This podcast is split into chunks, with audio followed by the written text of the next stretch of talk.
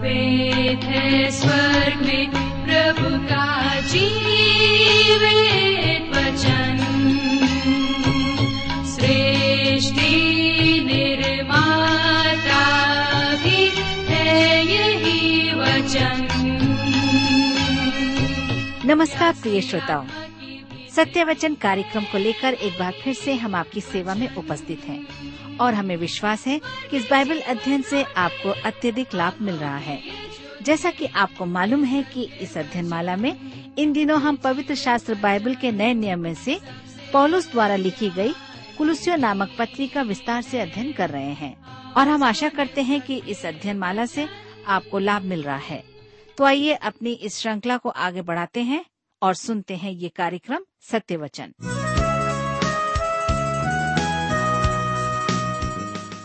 प्रिय मित्र, प्रभु यीशु के पवित्र और मधुर नाम में आप सबको मेरा नमस्कार। मैं कुशल हूँ और आशा करता हूँ कि आप सब भी परमेश्वर की निकटता में रहते हुए कुशल पूर्वक हैं और आज फिर परमेश्वर के वचन में से सीखने के लिए तैयार बैठे हैं। मैं आप सभी श्रोता मित्रों का इस कार्यक्रम में स्वागत करता हूँ। और मैं उन सबों को धन्यवाद देना चाहता हूँ, जो हमारे इस कार्यक्रम को सुनकर अपने प्रतिवेदनों को हम तक पहुंचाते हैं, अपनी आशीषों को हमें बताते हैं और प्रार्थना के उत्तरों को हमारे साथ बांटते हैं। मित्रों, मैं आप सभी को फिर से एक बार बता देना चाहता हूँ कि हम इन दिनों कुलसियों की पत्री नामक पुस्तक का अध्ययन कर रहे हैं। जिसमें हम देख रहे हैं कि पॉलुस द्वारा हमें इस बात को बताया जा रहा है कि हमें अपने जीवन में मसीह के साथ जुड़े रहना है। तो इससे पहले कि आज हम अपने अध्ययन में और आगे बढ़ें, आइए हम सब प्रार्थना करें और परमेश्वर से आज के अध्ययन के लिए सहायता मांगे। हमारे जीवित और सामर्थ्य पिता परमेश्वर, हम आपको धन्यवाद देते हैं आज के सुंदर समय के लिए, जिसे आपने हम सबके जीवन में दिया है, ताकि हम फिर से आपके जीवित और सामर्थ्य वचन का अध्ययन कर सकें। इस समय जब हम आपके वचन में से सीखते हैं हमारी प्रार्थना है कि आप हमारे प्रत्येक श्रोता भाई बहनों को अपनी बुद्धि ज्ञान और समझ प्रदान करें ताकि जो कुछ भी आज हम सुनते हैं उसे समझ सकें अपने जीवन में ग्रहण कर सकें। हमारी प्रार्थना उन भाई बहनों के लिए है जो बीमार अवस्था में हैं, जो निराश हैं, परेशान हैं या किसी प्रकार के दबाव और तनाव में हैं। पिताजी, आप उन्हें भी अपनी शांति प्रदान करें। आज के इस अध्ययन पर अपने आशीष दें। प्रार्थना अपने उद्धार करता प्रभु यीशु के नाम से मांगते हैं। आमीन।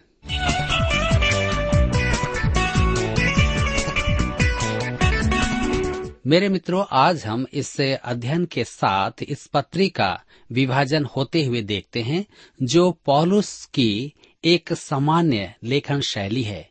वह पहले शैक्षिक बातें करता है, इसके बाद व्यवहारिक पक्ष पर आता है। अध्याय तीन और चार कुलसी की पत्री के व्यवहारिक अंश हैं। अध्याय एक और दो में हमने प्रभु यीशु की श्रेष्ठता देखी है। हमने उसे देखा कि वह त्रिएकत्व का अंग है। वह मनुष्यों का मनुष्य होते हुए भी परमेश्वर की परिपूर्णता है। वह सृष्टि में सर्वश्रेष्ठ है, क्योंकि वह सृजनहार है। वह मुक्ति में सर्वश्रेष्ठ है, क्योंकि वह स्वयं मुक्ति दाता है। वह कलिसिया में सर्वश्रेष्ठ है, क्योंकि उसने कलिसिया के लिए अपने आप को दे दिया। हम अब उस स्थान पर हैं जहाँ पौलुस बल देकर कहता है कि प्रभु यीशु को हमारे जीवन में सर्वश्रेष्ठ होना है। मेरे मित्रों, आज हम समर्पण के बारे में बहुत कुछ सुनते हैं। समर्पण क्या है? इसकी छोटी परिभाषा है हमारे जीवन में मसीह की श्रेष्ठता। आप कहें, मैं एक समर्पित विश्वासी हूँ। और फिर निरंकुश जीवन जिए, जैसा अधिकांश लोग जीते हैं या करते हैं। जी नहीं, यदि आप मसीह यीशु में जीवन जी रहे हैं तो आपके जीवन में मसीह सर्वश्रेष्ठ है तो आप इस पृथ्वी पर यीशु का जीवन जिएँगे। पॉलुस शैक्षिक बातों में या भाग में इसका उल्लेख कर चुका है। कुलसी की पुस्तक दो अध्याय उसके नौ और दस पद में वह कहता है, क्योंकि उसमें, अर्थात प्रभु यीशु में, ईश्वरत्व की सारी परिपूर्णता सदेह वास करती है, और तुम उसी में भरपूर हो गए हो, तुम उसमें सिद्ध हो गए हो। आप उसमें जीवन की यात्रा के लिए संपन्न हैं। दूसरे शब्दों में, जीवन की सब समस्याओं का समाधान प्रभु यीशु ही है। पॉलुस ने उन विभिन्न बातों की चर्चा की है जो एक विश्वासी को प्रभु यीशु से दूर करती है। उसने कहा कि लुभाने वाली बातें विश्वासियों को वाक चतुर्थया द्वारा मसीह यीशु से दूर करती है। पॉलुस ने तत्व ज्ञान परंपराओं, स्वर्गदूतों की पूजा और योगाभ्यास के विरुद्ध भी चेतावनी दी है। ये सब बातें विश्वासी को प्रभु यीशु से दूर ले जाती हैं। कोई भी ऐसी बातें नहीं जो पॉलुस हमारे लिए छोड़ता है। हमें हर एक क्षेत्र से सावधान करता है। मसीही जीवन प्रभु यीशु का जीवन है। आप और मैं प्रभु यीशु में अपनी हर आवश्यकता की पूर्ति पाते हैं। पत्री के इस व्यवहारिक भाग में पॉलुस हमें प्रभु यीशु ईश्वरत्व की परिपूर्णता विश्वासियों द्वारा जीवन में उंडेली जाति दिखाएगा। यीशु को जीवन में समा लेने की यही एक विधि है। विश्वासियों के विचार और लगाव जो स्वर्गिक हैं। तो आइए हम कुलसियों के पत्री तीन अध्याय उसके एक पद को पढ़ें। लिखा है, अतः जब तुम मसीह के साथ जिलाए गए तो स्वर्गीय वस्तुओं की खोज में रहो। जहाँ मसीह विद्यमान है और परमेश्वर के दाहिनी ओर बैठा है। ध्यान दीजिए, अतः। अतः से स्पष्ट है कि पौलुस प्रतिवाद प्रस्तुत कर रहा है। जैसा कि हमने कुलसियों की पत्री एक अध्याय उसके तेईस पद में देखा था। यदि, अतः, तुम विश्वास की नींव पर दृढ़ बने रहो। उनके विश्वास में दृढ़ रहने के विषय में संदेह नहीं था। कुलुसी के विश्वासियों का जीवन उद्धार का प्रमाण था। यह प्रमाण क्या था? विश्वास, आशा और प्रेम, उनके जीवन में आत्मा का फल दिखाई देता था। एक से चार पद में हम पाते हैं, जहाँ पर हमने सुना है कि मसीह यीशु पर तुम्हारा विश्वास है। उनके विषय में चर्चा की जा रही थी कि मसीह यीशु में उनका विश्वास जीवित था। और सब पवित्र लोगों से तुम प्रेम रखते हो। विश्वासियों से प्रेम करते थे। विश्वासियों में प्रेम अत्यधिक महत्वपूर्ण है। मैं उस भावनात्मक प्रेम के बारे में नहीं कह रहा हूँ, जिसका आज सर्वत्र प्रदर्शन है।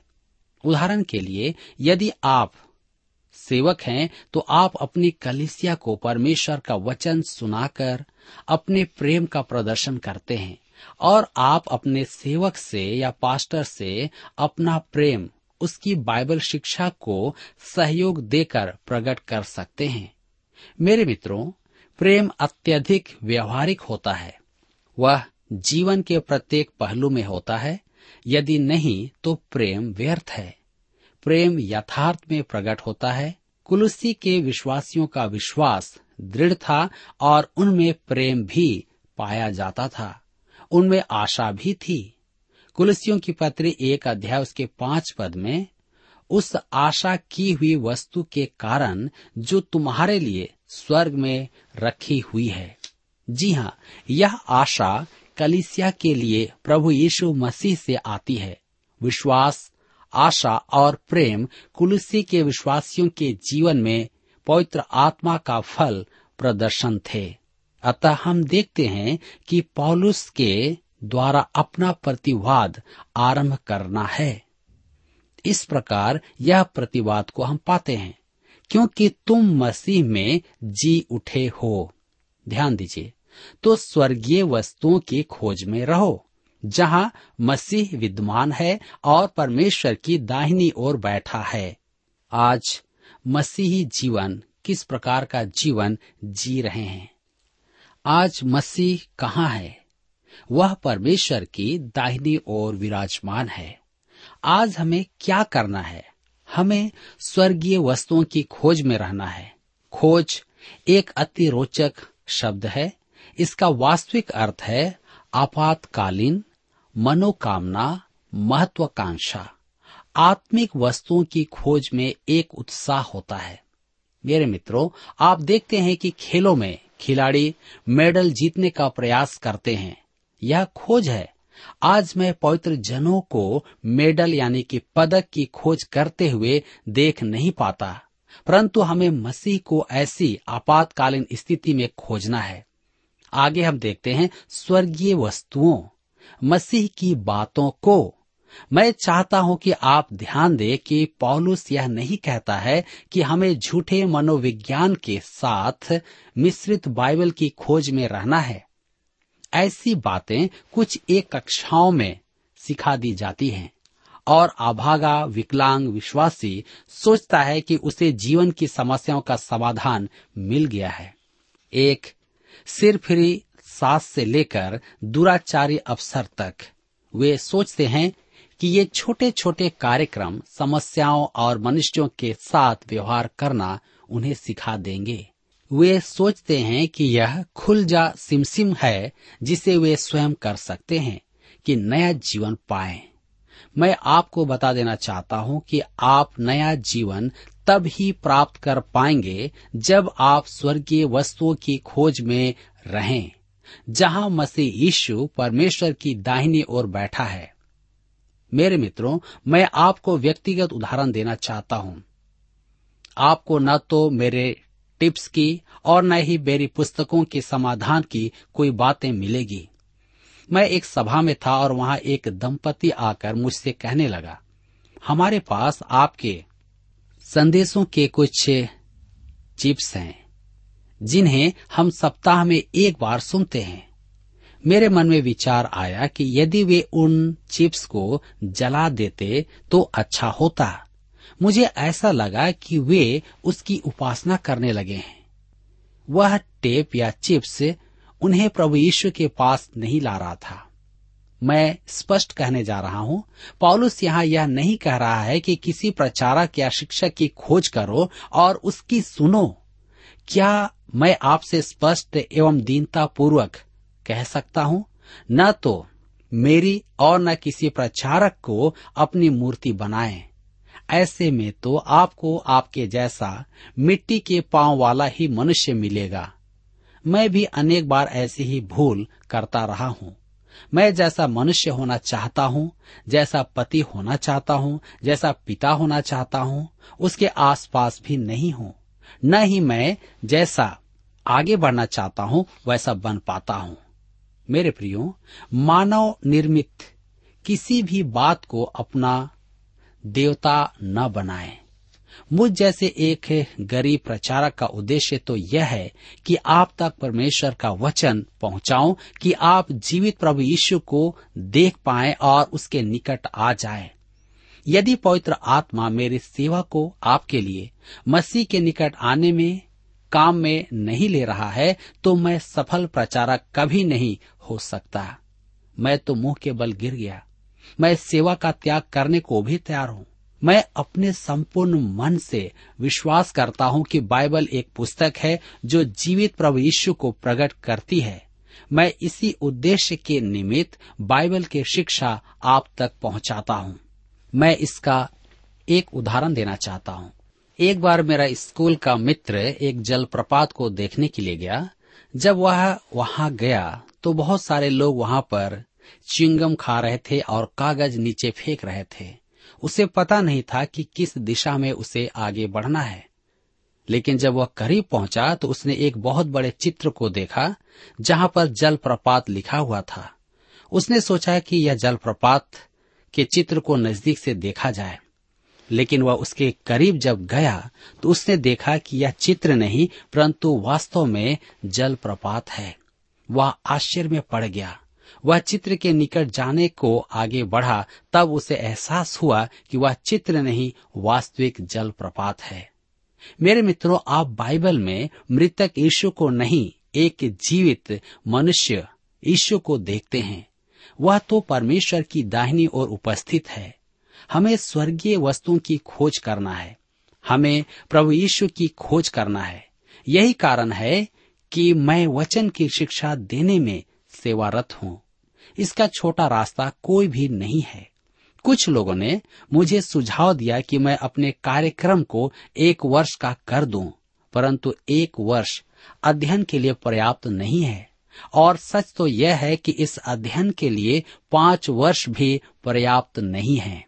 दूसरी ओर कुछ लोगों का कहना है कि मैं अपना यह कार्यक्रम दस वर्ष का कर दूँ, तो अच्छा होगा।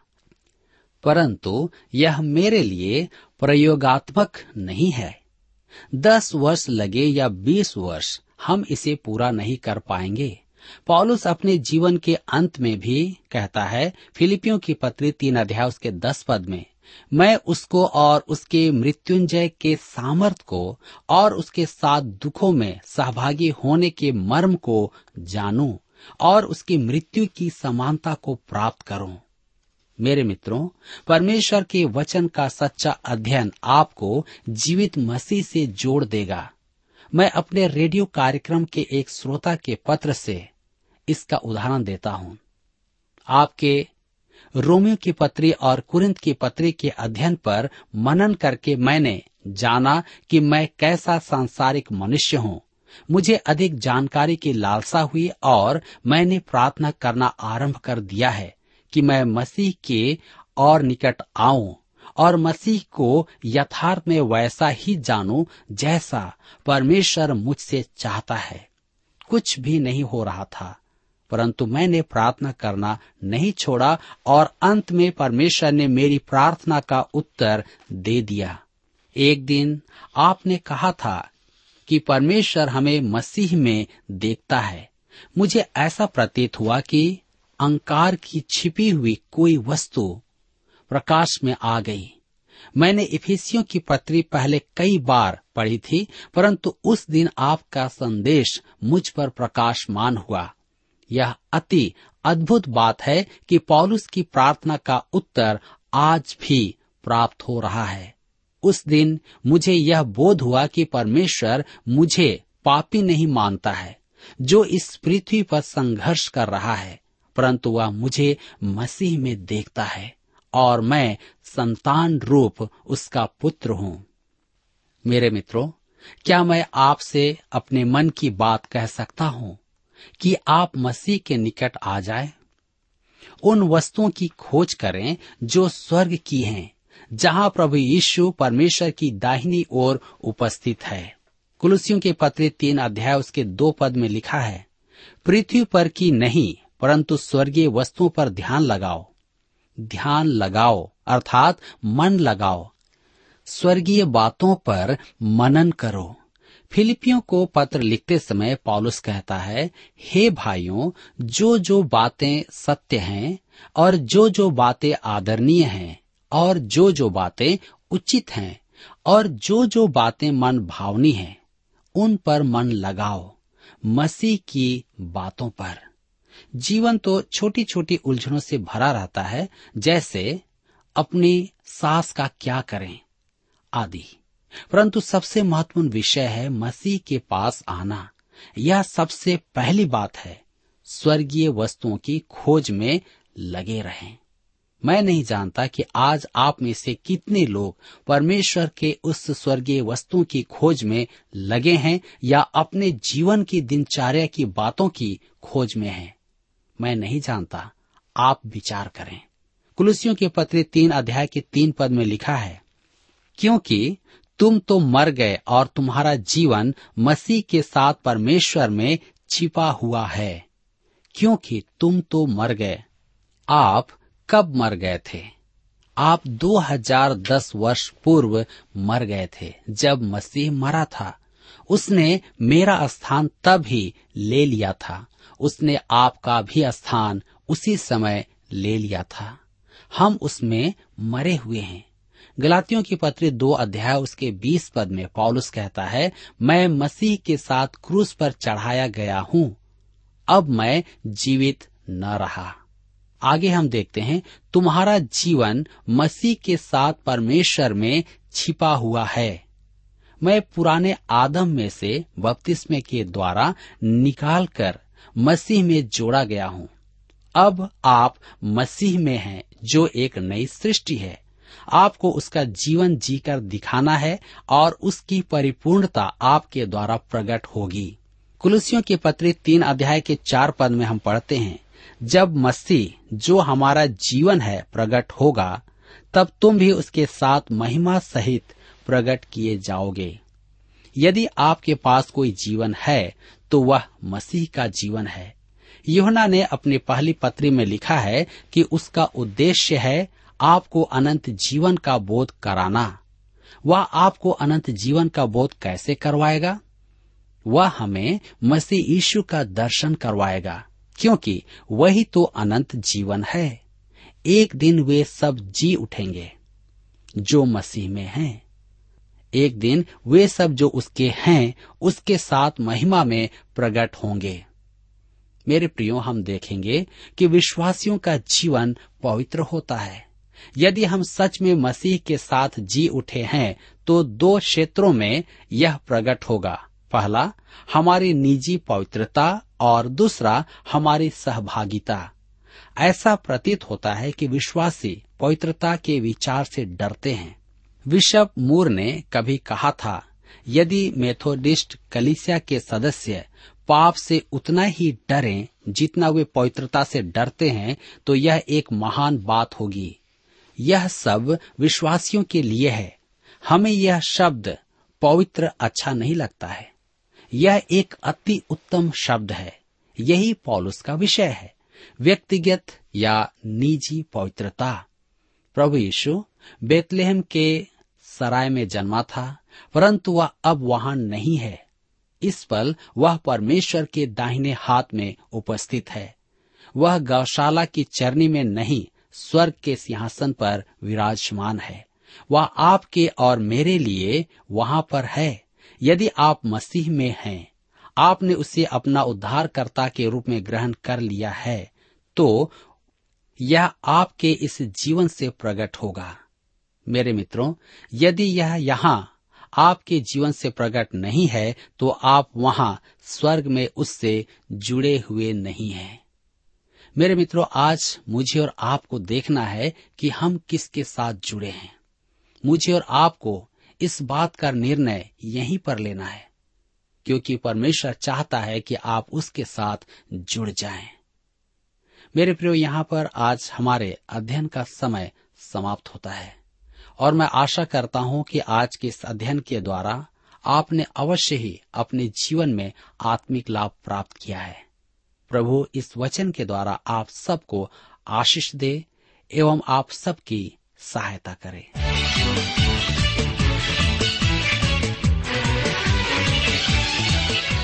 प्रिय श्रोताओ, अभी आप सुन रहे थे बाइबल अध्ययन कार्यक्रम सत्य वचन हम आशा करते हैं कि आज के इस कार्यक्रम से आपको आत्मिक लाभ मिला होगा। यदि आप परमेश्वर के बारे में और अधिक जानना चाहते हैं तो हमारे पास नया नियम एवं पवित्र शास्त्र बाइबल उपलब्ध है। इन्हें प्राप्त करने के लिए आप हमें इस पते पर लिख सकते हैं। कार्यक्रम सत्य वचन T W R post box number चार तीन एक शून्य, नई दिल्ली, एक एक शून्य शून्य एक नौ। पता एक बार फिर सुन लीजिए। कार्यक्रम सत्य वचन T W R post box number four three one zero, New Delhi one one zero zero one nine. और हाँ श्रोताओ याद रखें कि पत्र लिखते समय आपका नाम और पता साफ़ साफ़ लिखा होना चाहिए। इसके अलावा, आप हमसे टेलीफोन के माध्यम से भी बातचीत कर सकते हैं, जिसमें हमारे काउंसलर या सलाहकार आपको सलाह देंगे। तो नोट कीजिए हमारा मोबाइल नंबर नौ नौ पाँच आठ आठ दो शून्य चार एक चार। याद रखें, double nine five eight eight two zero four one four. और हमारा दूसरा नंबर है zero nine six five one four double three three nine seven. याद रहे, शून्य नौ छ पाँच एक चार तीन तीन तीन नौ सात। इसके अलावा आप हमसे ईमेल के द्वारा भी संपर्क कर सकते हैं। हमारा ईमेल आईडी है Hindi T T B at T W R dot I N Hindi T T B at T W R dot I N श्रोताओ इस कार्यक्रम को आप हमारे website radio eight eight two dot com पर भी सुन सकते हैं। इस website radio eight eight two dot com के बारे में अपने मित्रों को भी सूचित कर दें। और अब इसी के साथ हमारे कार्यक्रम का समय यहीं पर समाप्त होता है। अगले कार्यक्रम में आपसे फिर मुलाकात होगी। तब तक के लिए हमें आज्ञा दीजिए। नमस्कार।